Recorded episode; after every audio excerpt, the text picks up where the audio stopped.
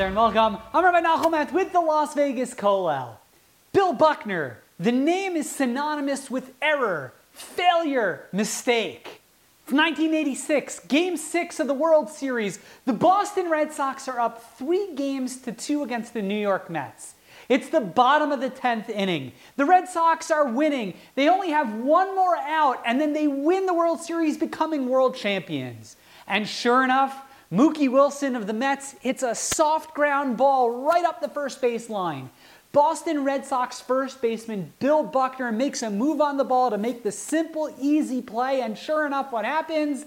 It gets through Buckner. The ball goes right between his legs. He makes one of the most costly errors in the history of professional sports. The Mets go on to win the game, tying the series at three games apiece, and in the next game, the Mets go ahead and they win the World Series. Bill Buckner was vilified. He was destroyed by the Boston media. He was public enemy number one. His error cost the Red Sox the World Series, it cost them the championship. What made the situation so bad was that this was a simple play. This was a simple play that a high schooler could have made. Buckner was destroyed by Red Sox fans around the world. It was unforgivable. And for decades, Bill Buckner was synonymous with error, failure, mistake, and he was essentially run out of town, berated and ridiculed by all Red Sox fans and admirers. It's an interesting thing. If you look in the Talmud, the Talmud tells us that when the Jews were building the Mishkan, the tabernacle, the temple that they used while they were in the desert, the Talmud tells us that they used 39 melachos, 39 creative acts of work and construction to build that Mishkan. And the Talmud tells us that it is these 39 constructed acts that the Jews used to build their tabernacle, those are the same 39 prohibited activities on Shabbat. We know that the Torah tells us on Shabbos we must refrain from activity, from melacha. And the Talmud tells us there's a connection. It's the same 39 activities that the Jews utilized to build the Mishkan, to build that tabernacle in the desert. Those are the same 39 prohibited activities on Shabbos. What's interesting is that if you take note, one of the 39 prohibited activities is erasing. You're not allowed to go ahead and erase something on Shabbos. And the Talmud wants to know well, what's the parallel in the construction of the Mishkan? Where did the Jewish people ever have to erase anything when they were constructing and building the Mishkan? And the Talmud explains that when they built the Mishkan, they utilized krushim, pillars or support beams that were used to hold the Mishkan erect. And the Talmud explains that these krushim, these beams, well, they had a top and a bottom. There was an up and a down. How would the Jews know which side was up, which way was supposed to be on the bottom, and which side was supposed to be on the top? And the Talmud explains that when the Jews were constructing the Mishkan, when they were building the tabernacle, they made little marks on the top and the bottom of the krushim using the Hebrew letters Aleph and Beis to indicate which side was the top and which side was the bottom. And they would write these little etchings on the top and the bottom of these krushim, of these pillars.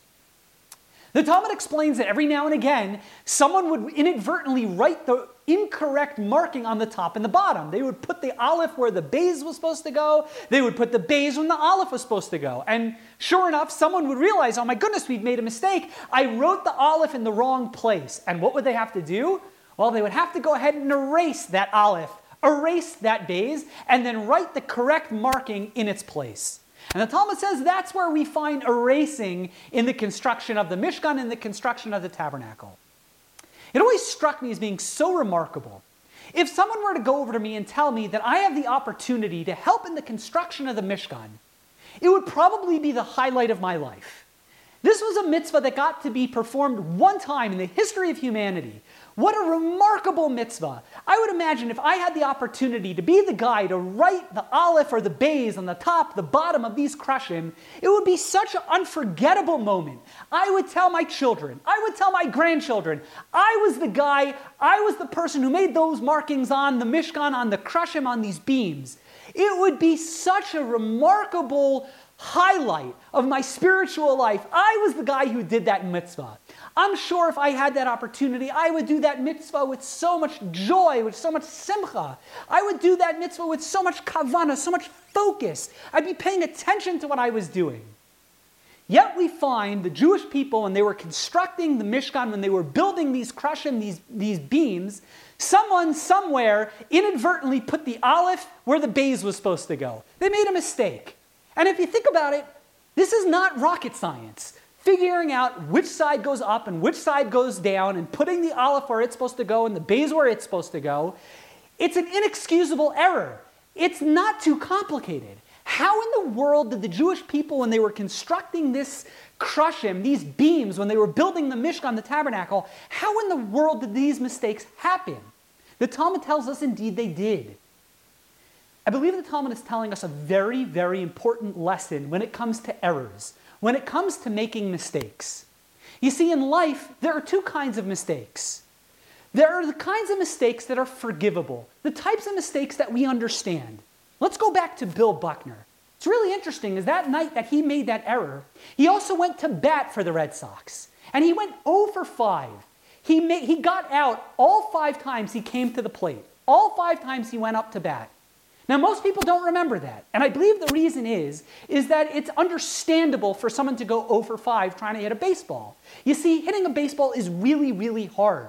And even though every time you make an out, hitting that, trying to hit that baseball, you've in a sense failed, we can understand that because, after all, success, if someone can be successful hitting a, ma- a, major league baseball 30% of the time, we put you in the Hall of Fame because hitting baseballs is really, really hard. The failure rate is expected to be in the zone of 70%.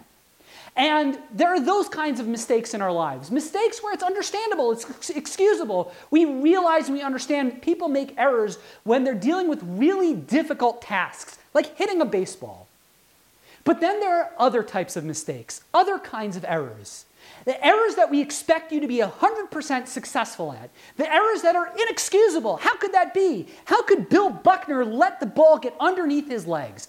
This second category of errors, this second category of mistakes, the unexcusable mistakes, those are the ones that really, you know, make us really furious and angry and upset. People let us down. The Boston Red Sox fan base you know, couldn't handle Bill Buckner because, after all, this is a type of error, the situation that he faced, that's the kind of mistake that's unforgivable. What's really remarkable is if you stop and think about it, let's go back to Bill Buckner and that first base play, that ball that got right under his legs. If you look at fielding percentage, that's the percentage of times that a fielder is expected and goes ahead and makes the clean play on the ball and records that out. The best fielding first baseman in the history of the game has usually a 990 fielding percentage, which means out of a 1,000 ground balls hit his way, he'll make the play successfully 990 times. That'll get you, that'll make you the best first baseman in the history of the game. But if you stop and think about it, a 990 fielding percentage means we can statisti- statistically predict, we can statistically measure, and guarantee you're going to make 10 mistakes out of 1,000. There's no such thing as perfection. And we're talking about in the category of mistakes that are unforgivable. You see, even the best, most competent people make basic routine mistakes. The greatest first baseman in the history of the game, he's going to boot a ball every now and again a baseball will go right between his legs as well.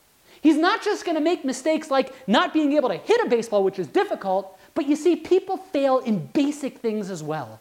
Doesn't happen too often, but it does happen. And we can predict, measure, and it's statistically there. It's data, which doesn't lie. The greatest first baseman, they make errors 10 times out of a 1,000. It's going to happen. That's the story of the Jews in the, in the Mishkan and the construction of these krushim. They were focused. They were paying attention. They did that mitzvah with simcha, with joy, and no doubt in my mind, they did it with kavana, with focus and intent. And I'm sure they got it right most of the times. But you know what? They also made careless mistakes as well. Careless mistakes happen. We try to aim for perfection. No one's looking to make mistakes. But we have to recognize errors, the kinds of errors that we don't expect people to make, those two also happen. The Boston Red Sox fan, fan base really missed this point. They berated Bill Buckner. They really gave him a hard time. And I think it was unfair because people make errors. Just like Bill Buckner went 0 for 5 that night, well, guess what? Statistically, every now and again, a ball is going to go under someone's legs. It's going to happen. People make errors. And the people who were going ahead and constructing the Mishkan, the tabernacle, with all the kavana and focus in the world, guess what? They made mistakes as well. This is such an important lesson when it comes to our relationships with other people, our spouse, our coworkers, our friends, family members. We see them fail. And oftentimes we're easy to, we're very willing to forgive them when it's the type of mistakes, when it's like hitting a baseball, the type of mistakes that we understand how you could have failed. We understand that you weren't perfect. That we get. We have to recognize that our friends, our families, our spouses, people around us, guess what? They're also going to make those kind of unforgivable mistakes. They're going to make errors. They're going to let the ball go right under their legs. It's statistically guaranteed to happen.